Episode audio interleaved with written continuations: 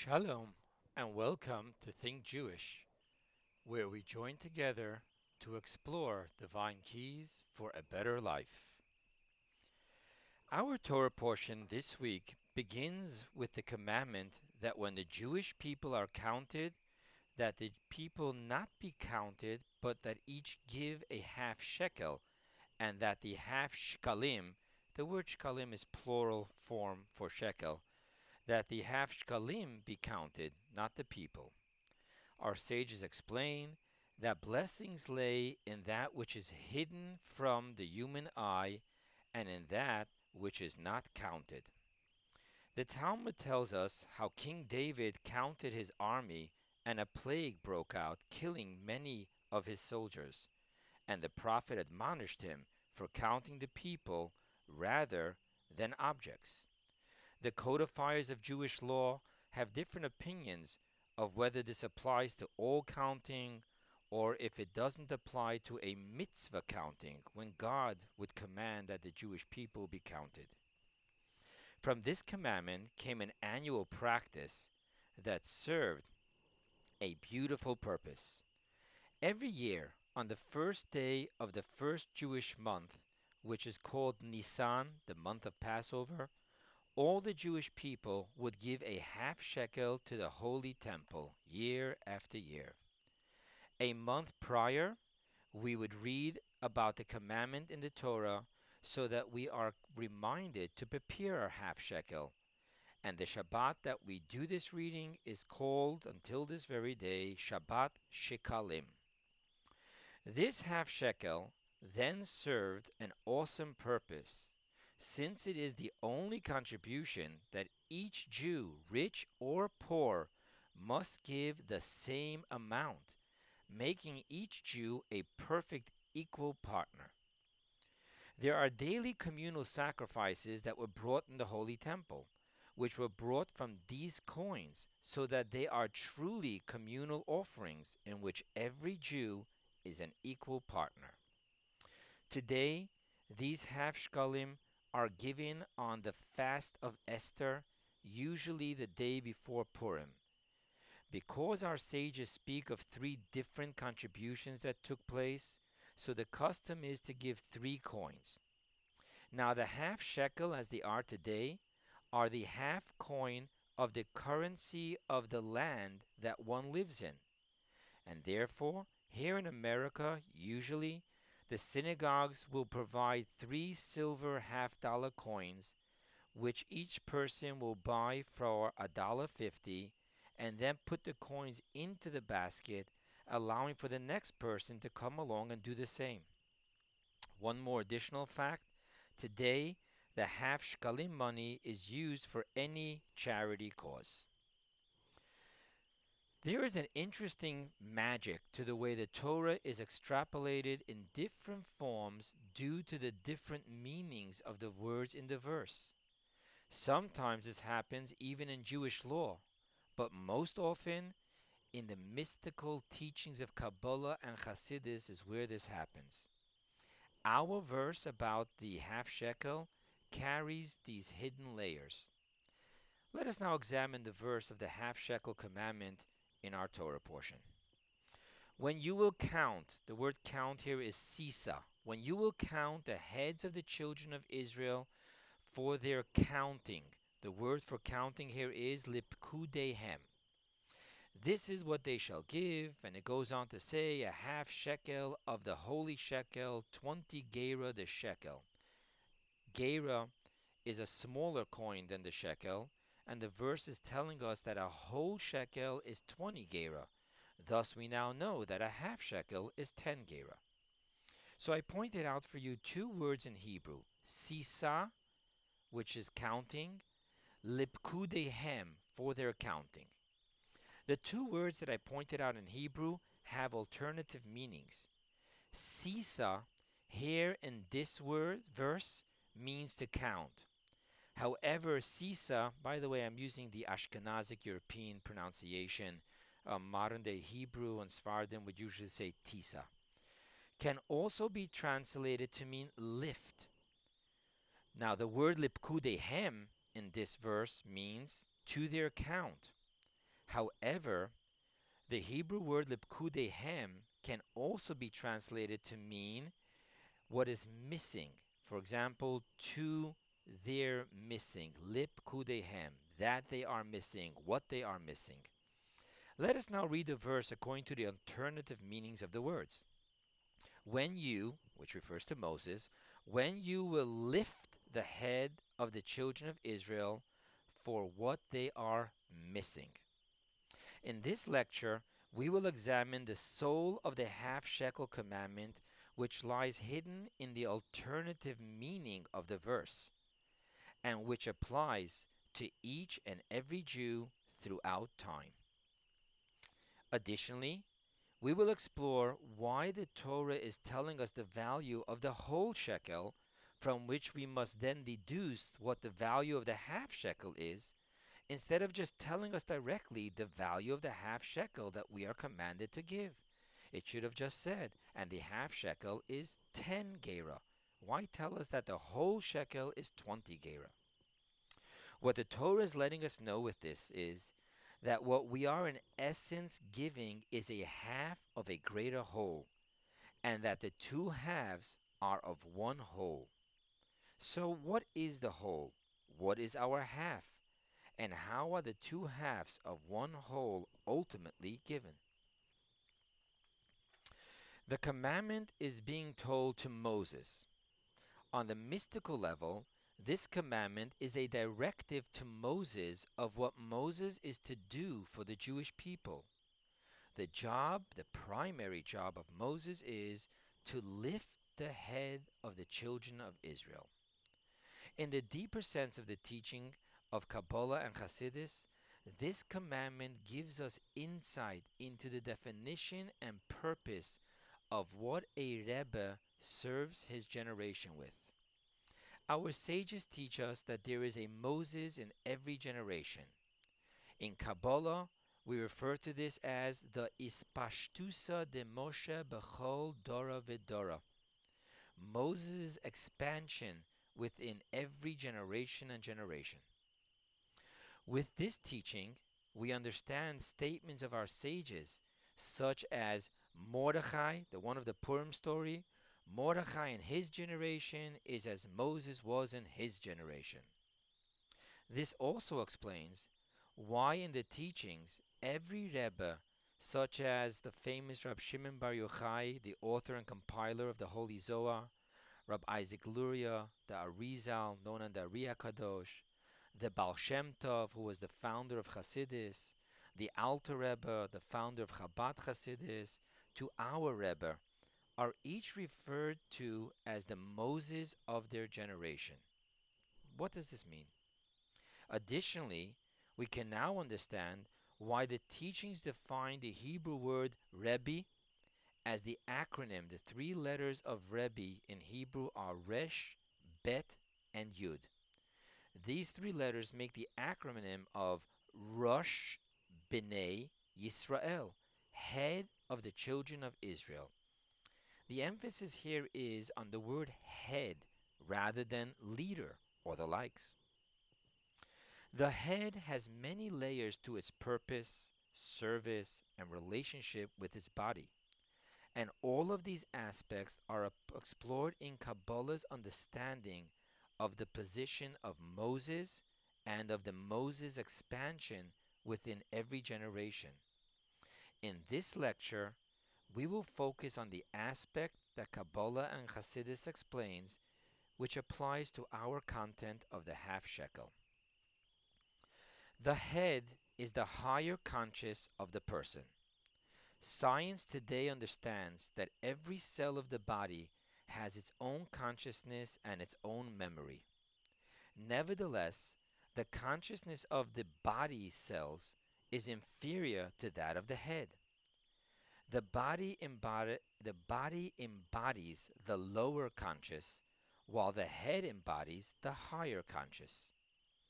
In the mystical teachings, we refer to the body's conscious as, I'm going to quote here an interesting name, the intellectual faculties of the emotional realm. This refers to the intellectual faculties of love, fear, compassion, and the human emotions. The soul level and consciousness of these intellects are its capacity and function in creating reactionary emotions. They are of the egocentric realm in that everything it understands about what's going on around is only focused on what does this mean to me, which then gives birth to a reactionary emotion sadness, happiness, love, fear. On many levels, we refer to the body's conscious as the animalistic realm. For the animal kingdom's capacity of intellect is limited to the functions of get food to eat, protect yourself, don't be eaten, reproduce, have pleasure, and run from pain. So too it is with the body's consciousness, where even God and religion's primary function to the person is to be an opium to the masses, providing us with hope and purpose in this world and reward and retribution in the afterlife. That's the lower conscious, the body's intellect. The head functions on a total different realm of consciousness. The core of the higher conscious is that it is theocentric rather than egocentric.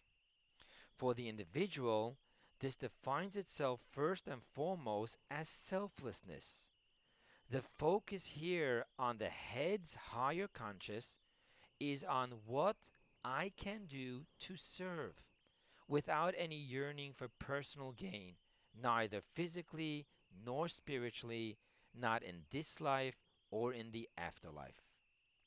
One may say that the higher consciousness of the head is the gift of total abstract thinking, detached of the body's paradigm of selfishness. Now we can carry this understanding to the Rebbe and the children of Israel.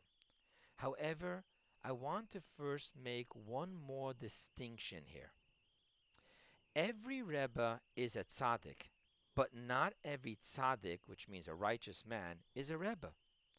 Moses was not the only righteous tzaddik in his generation, and so it is throughout the generations of the Moses expansion. However, there is only one Moses in every generation. So now, what is the difference between a righteous tzaddik and a Moses? The absoluteness of selflessness and of transparency is not possible for the body consciousness, including even for the absolutely righteous tzaddikim amongst the body of the children of Israel. The absolutely righteous people can completely nullify their personal will, their own intellect, their own emotions, and their own thoughts, speech, and actions to God.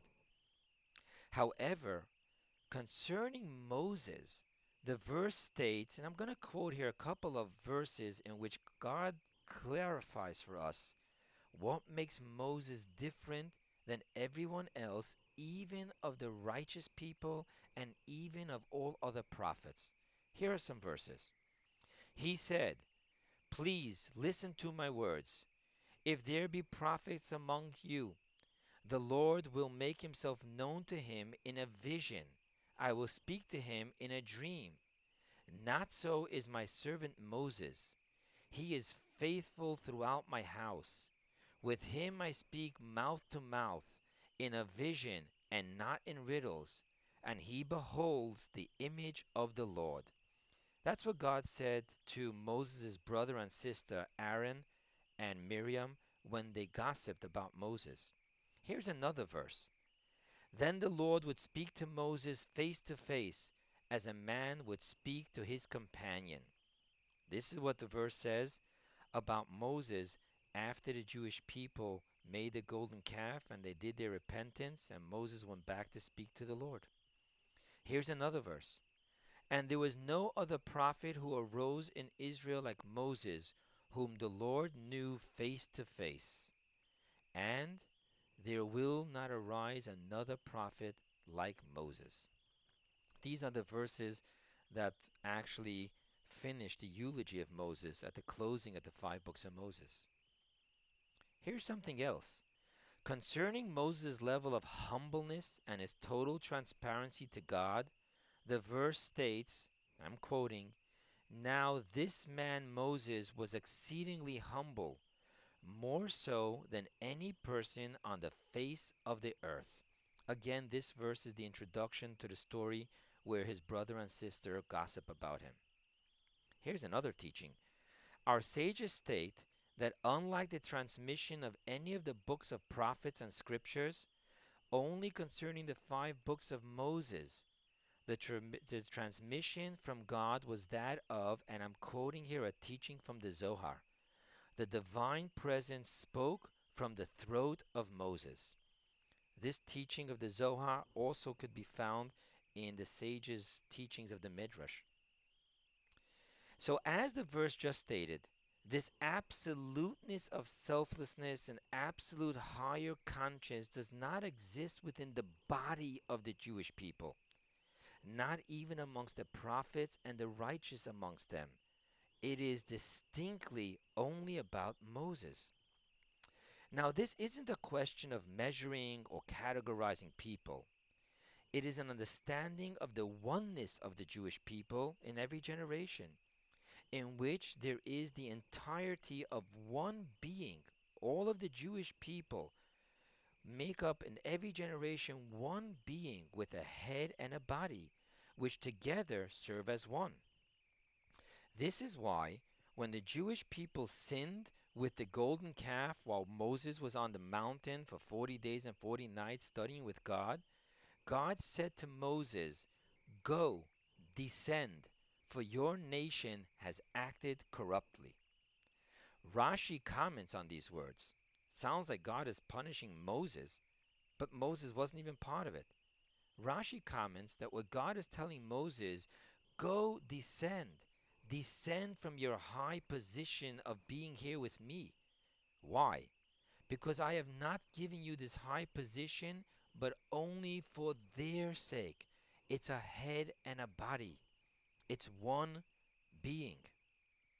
Nevertheless, there is a clear distinction of Moses, his higher conscious, and his function for the children of Israel, which without the children of Israel cannot fully function, just as a body cannot fully function without a head.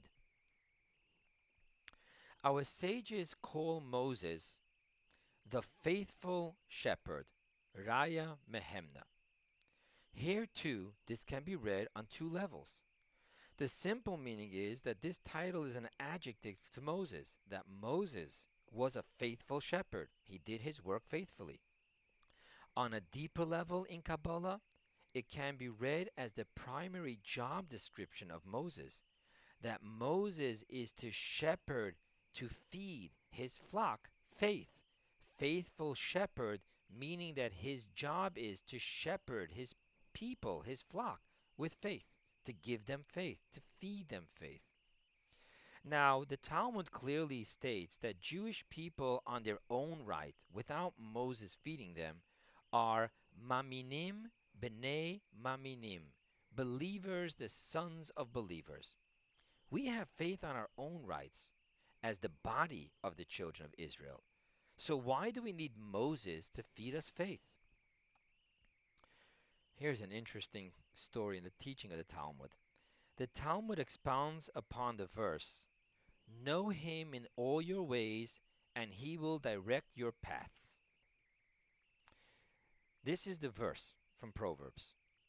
Comes along the Talmud and says, Said Rabbah, some people say it was Papi, not Rabbah, even concerning a sin. Now comes along Rabbi Papa this is what people say. The thieves as he the thief as he stands to break in prays to God that he not be caught. What an interesting Talmudic explanation. Simply, what's going on here? The context here is that Rabbah or Papi is astonishingly, teach, astonishingly teaching that one can know God even in his ways of sinning. Now, Rav Papa explains what Rabbah is saying that this is to mean that even a thief, when he is about to break into steal, which is the act of the your ways of a thief, he knows God. And the proof is that the thief prays to God that he should be successful in his thievery and not get caught. Now, in the teachings of Hasidus, we search this Talmud meaning. What is the Talmudic teaching? What's the deeper meaning here? And actually, it's very deep. Hasidus sees this Talmudic teaching as defining the peculiarity of faith. Why? For if he believes in God, why is he sinning against God by stealing? And if he doesn't believe in God, then why is he praying to God? Yet both actions of this thief are simultaneously true. He is sinning against God, and he does believe that God alone blesses the work of his hands, and therefore he prays to God for success. How can that be? The reason for this is that faith is of the infinite circular faculty of the soul and remains abstract to the internal faculties of the soul. Therefore, the faith does not necessarily affect, how much less so dominate, the person's thoughts, speech, and actions. So, yes, this thief has faith in God, but there's a total disconnect between his faith in God and what he's about to do. Now we can understand the precise wordings of the Zohar that Moses is the shepherd, again, in the deeper sense that he feeds, he's shepherding the children of Israel with faith. Moses' job is to take the infinite, encompa- encompassing circular faith, which is abstract, and to feed it so that it be digested and internalized within the children of Israel so that the faith not remain abstract, but that the faith does connect, it does affect, and it does dominate the person's actual lifestyle and behaviors. Moses' job is to take that thief's faith in God and internalize it to the thief so that his faith will stop him from stealing. When a person's infinite encompassing circular faith is digested and internalized so that it transforms the intellect and paradigm of the person. This is called, let's go back to our verse, when you, which is Moses, will sisa, not count, but lift, when you will lift the head of the children of Israel. When a person's head is lifted in such a quantum leap, Suddenly he sees himself and his inequities much, uh, much more honestly. The slightest infraction upon his purity and loyalty to God glares out, demanding to be rectified. Thus, by lifting the head of the children of Israel, this leads to his cleansing and giving to God his personal half shekel. Let's look what the half shekel is. The half shekel is made up of 10 gera. This refers to the 10 faculties of the soul, which are made up, as we say in Genesis, in the image and likeness of God. What does that mean? It means in the image and likeness of the supernal 10 emanations. The human was created in the image and likeness of God, in that his psyche of his three intellects, which is wisdom, understanding, and knowledge, and his seven emotions the love, the fear, the compassion, etc. reflect the supernal transformer through which the infinite light becomes finite life source for all of creation. This supernal transformer, which takes the infinite light of God and turns it into a finite life force for all of creation, is the supernal ten emanations so now we know that the 10 gerah, which make up the half shekel which we have to give to God, really means our 10 faculties, our intellect, and our emotions.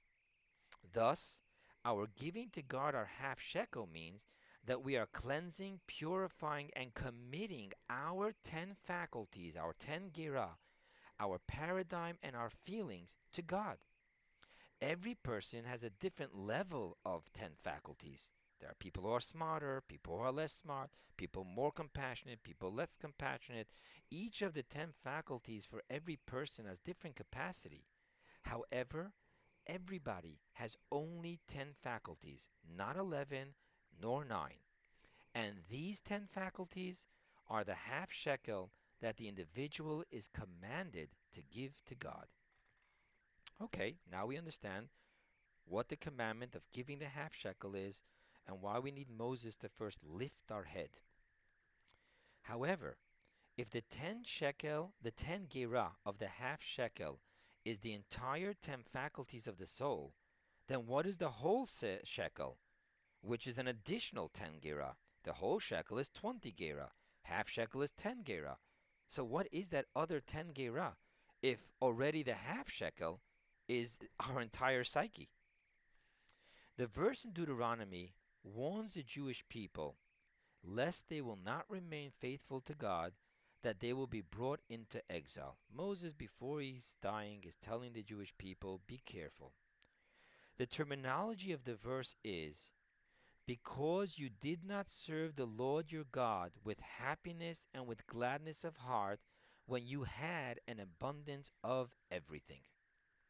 The simple meaning of the verse is that Moses is telling the Jewish people, because the Jewish people, if you do not serve God when the times were joyous and good, therefore they will have brought upon themselves troubling times. That's the simple meaning of the verse. However, the great Kabbalist, the Arizal, Rab Isaac Luria, he reveals to us a deeper meaning of this verse. God is speaking of when we did serve God. So, what's the problem? However, we served God without joy and without gladness of heart. This is what brings exile. Okay, let us ask what breathes joy into us? The answer love does. Love brings joy. In our service to God, this means that our love to God brings us the joy in our serving God. The Kabbalistic interpretation to the word mitzvah, which re- literally means commandment, is from the word tzavta, which means connection. When one is in love, every opportunity to connect with the person he loves brings him immense joy. Thus, a person serving God, studying God's Torah, and performing God's commandments with joy and gladness of heart, or with sadness and resentment, truly speaks volumes of his relationship with God, whether it is a love relationship or not.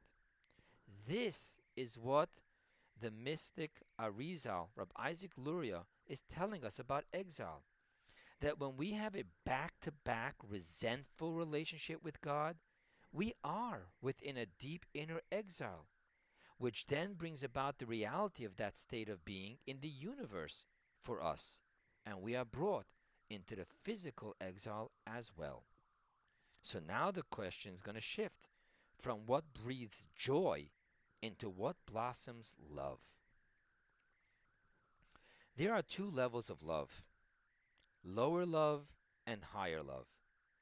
Each is of a different nature and each is blossomed differently. Lower love is the love that God commands us to have for Him in the verse, and you shall love God your God with all your heart, we say that in the Shema Israel, V'yahavta et Hashem Elokecha, and you shall love God your God. That's a commandment. That's talking about the lower love. The reason that God commands us to have the lower love for Him and does not command us to have the higher love for Him is because only the lower love is an on demand emotion that we can create, bring forth, and blossom. The higher love is called a gift and it isn't created by us. So God can't command us to have that.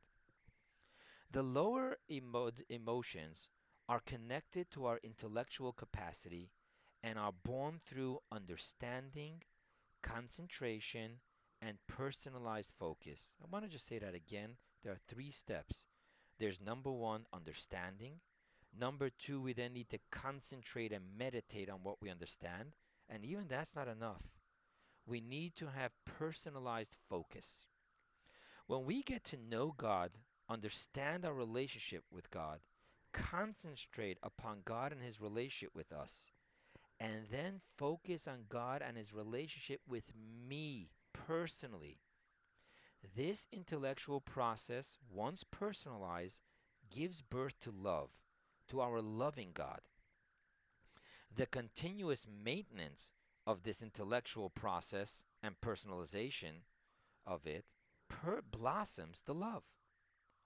So, this is the commandment of the Torah to love God.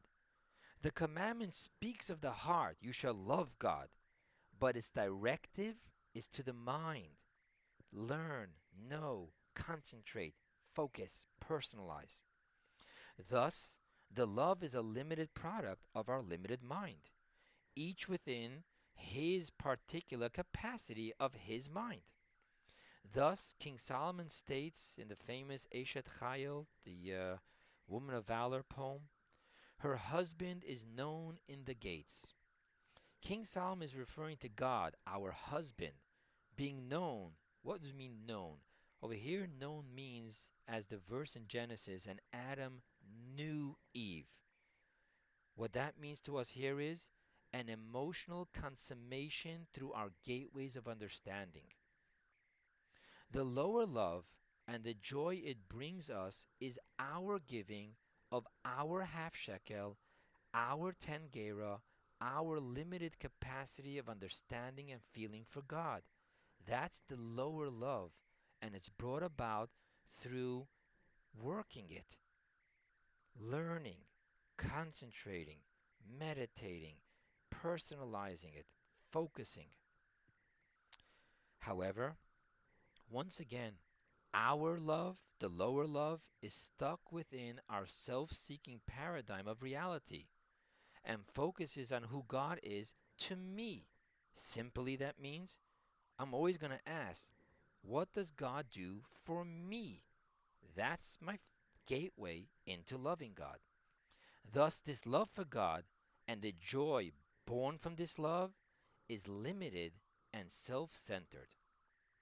Higher love is the divine gift called in Kabbalah Matnat Kehuna, the priestly gift, to truly step out of self and to objectively see the reality of God.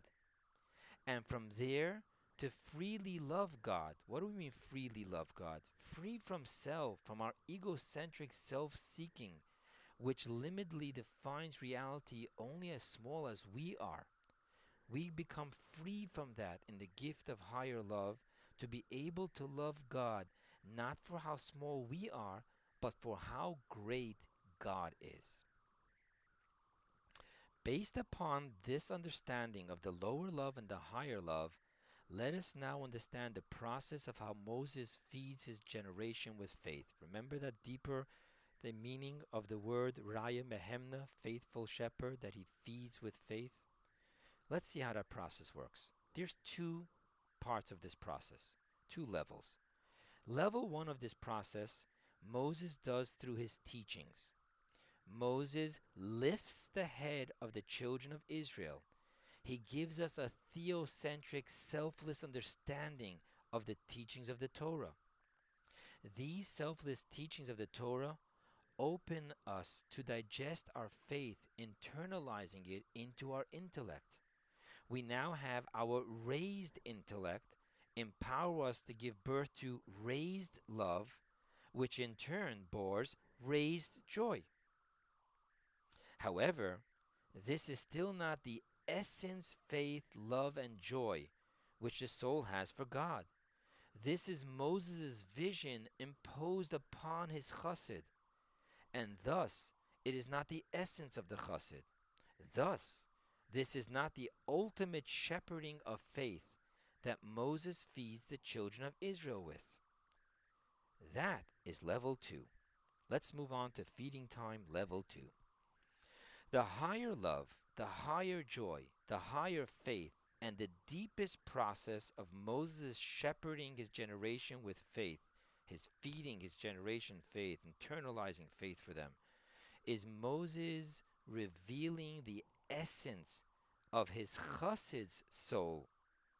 Once the chassid's essence of his soul is revealed, then the chassid is now living within the ultimate selflessness, one that is not imposed upon him from the outside, but brought forth from the deepest of his own insides. However, the egocentric paradigm of the outer layers of the human does not allow him to reach the essence of his own being on his own. It is precisely Moses who is in his entirety, both on his essence and on his expression level, Moses is a soul of Atzilut. That's a very high spiritual world where God is everything and everything is God. And Moses is of total essence, who can therefore bring forth the spark core of essence within each and every Jew of his generation. Now, this is a whole deeper meaning to the commandment of Moses lifting the head of the children of Israel. We're now talking about Moses should reveal the head of the children of Israel within them, to reveal the essence of the soul within each and every person.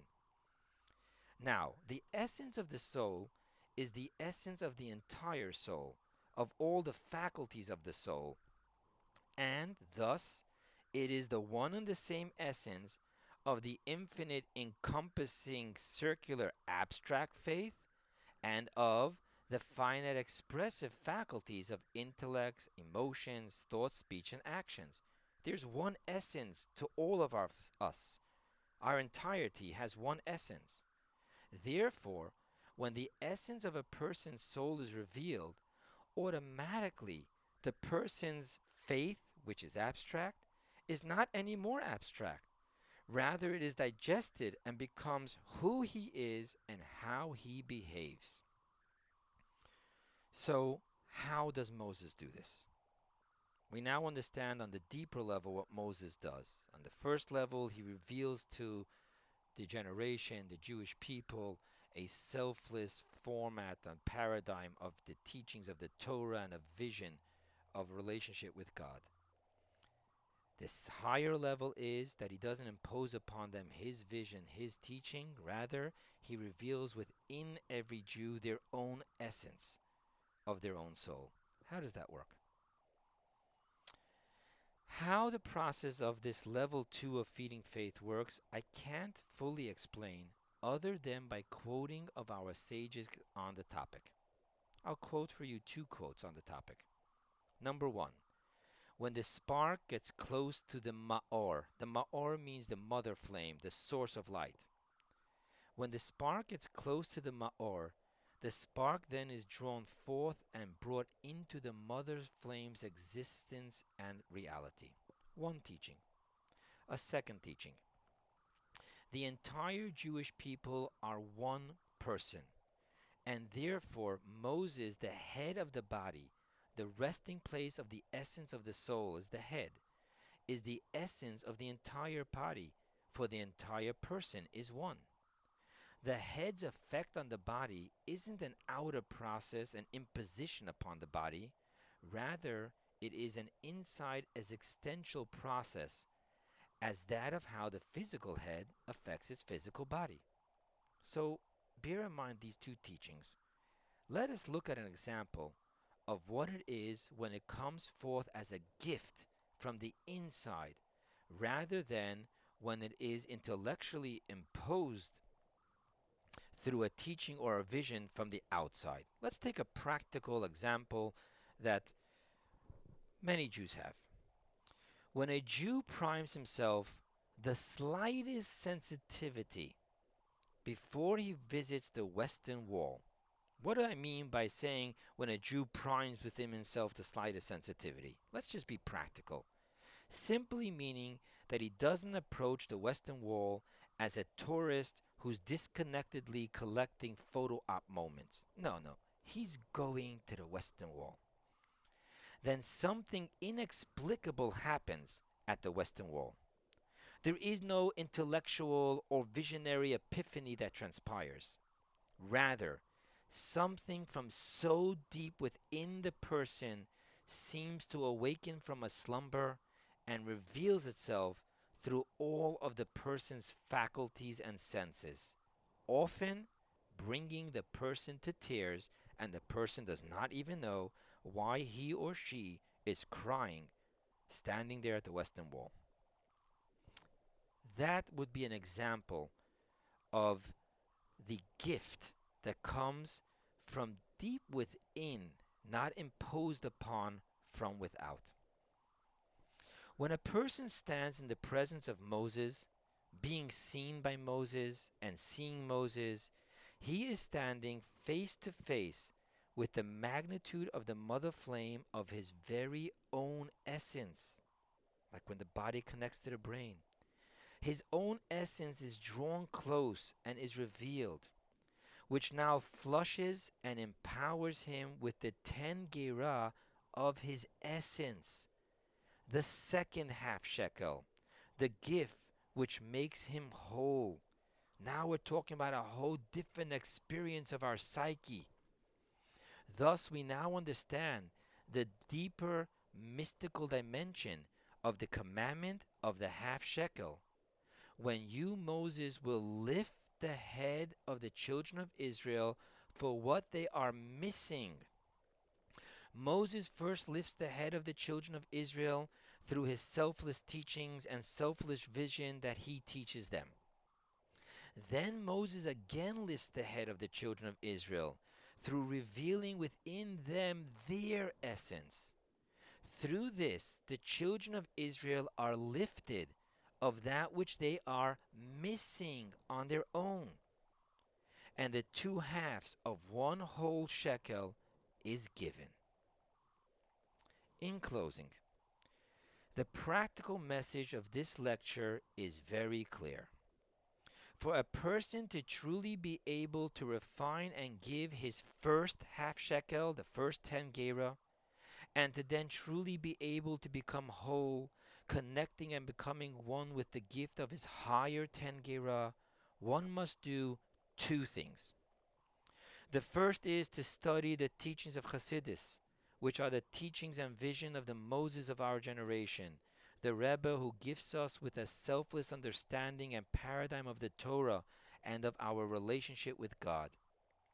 Through studying Chassidus, we digest and internalize our faith to influence who we are and how we behave. That's number one.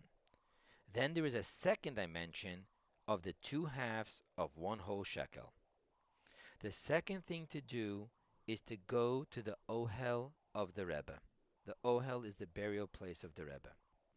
I want to take a moment here to discuss what going to the Ohel is meant to be. There's a lot of confusion about this. However, to understand this, I want to first discuss what Yechidus means.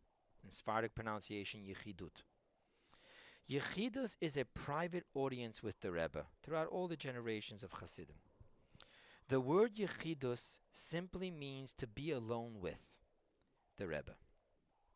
It's explained by Hasidim to be as the experience of the Kohen Gadol, the high priest, being alone in the Holy of Holies of the Holy Temple on Yom Kippur.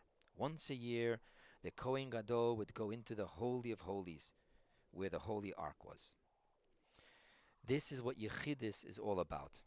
The Rebbe represents the Holy Ark as the casing of the Holy Torah in his completely becoming transparent to the will and wisdom of God.